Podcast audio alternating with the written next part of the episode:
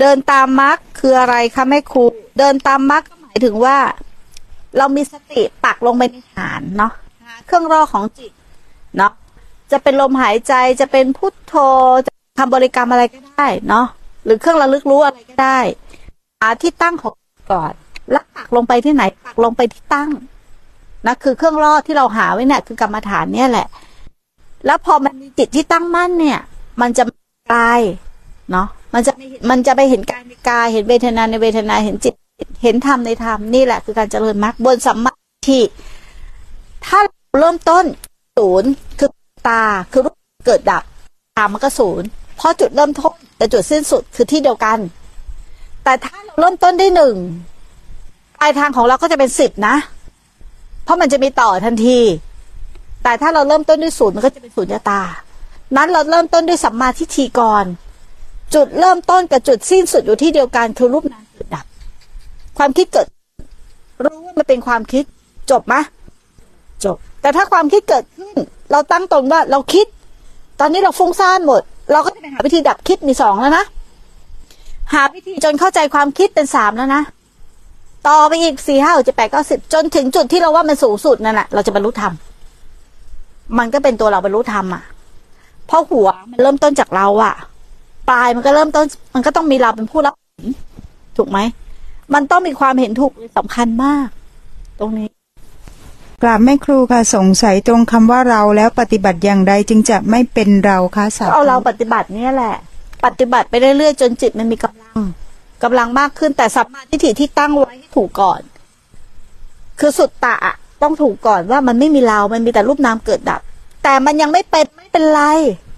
แต่มันต้องตั้งไว้ถูกก่อน ในสิ่งเนี้ยเราต้องวางไว้ถูกก่อนแล้วก็เดินไป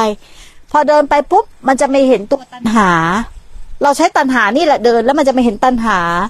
เห็นความเจตนา เห็นความอยาก อยากอยากนู่นอยากนู่นเราอยากนู่นอยากมันจะละไปเรื่อยๆ เห็นความเป็นเราเรื่อยๆจะละ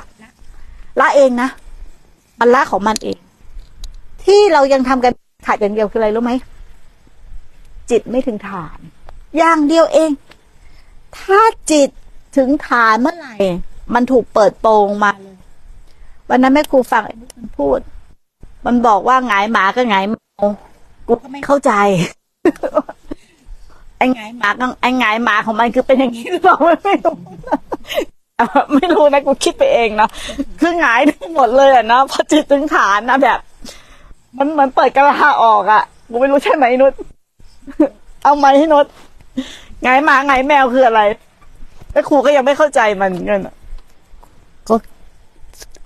กิเลสนั่นแหละแม่ เวลามันเราสู้กับมันน่ะเขาคิดว่าเราสู้มันได้เออพอไปถ้าไอ้เจอเอาหงายหมาเราสู้มันไม่ได้อย่างเงี้ยแล้วหงายแมวคืออะไรไอ้แมวนี่สู้ได้อยู่ มันทำไมหงายแมวถึงสู้ได้อะ เพราะว่าหงายแมวนี่มันมันมันเบาๆหน่อยหงายแมวคือแมวหงายอะเหรอ คืออะไร เอ้าไม่รู้จริงคือความหมาย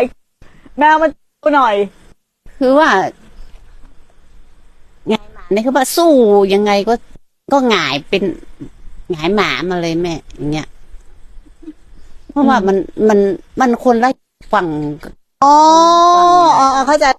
คือหมาหมานี่คือกิเลสค่ะ แมวนี่ไม่ใช่กิเลสค่ะอ๋อความหมายของเราคืออย่างนี้ค่ะ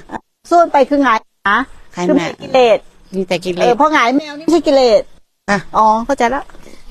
เออสาธุหงายไม่เหมือนกันเนาะ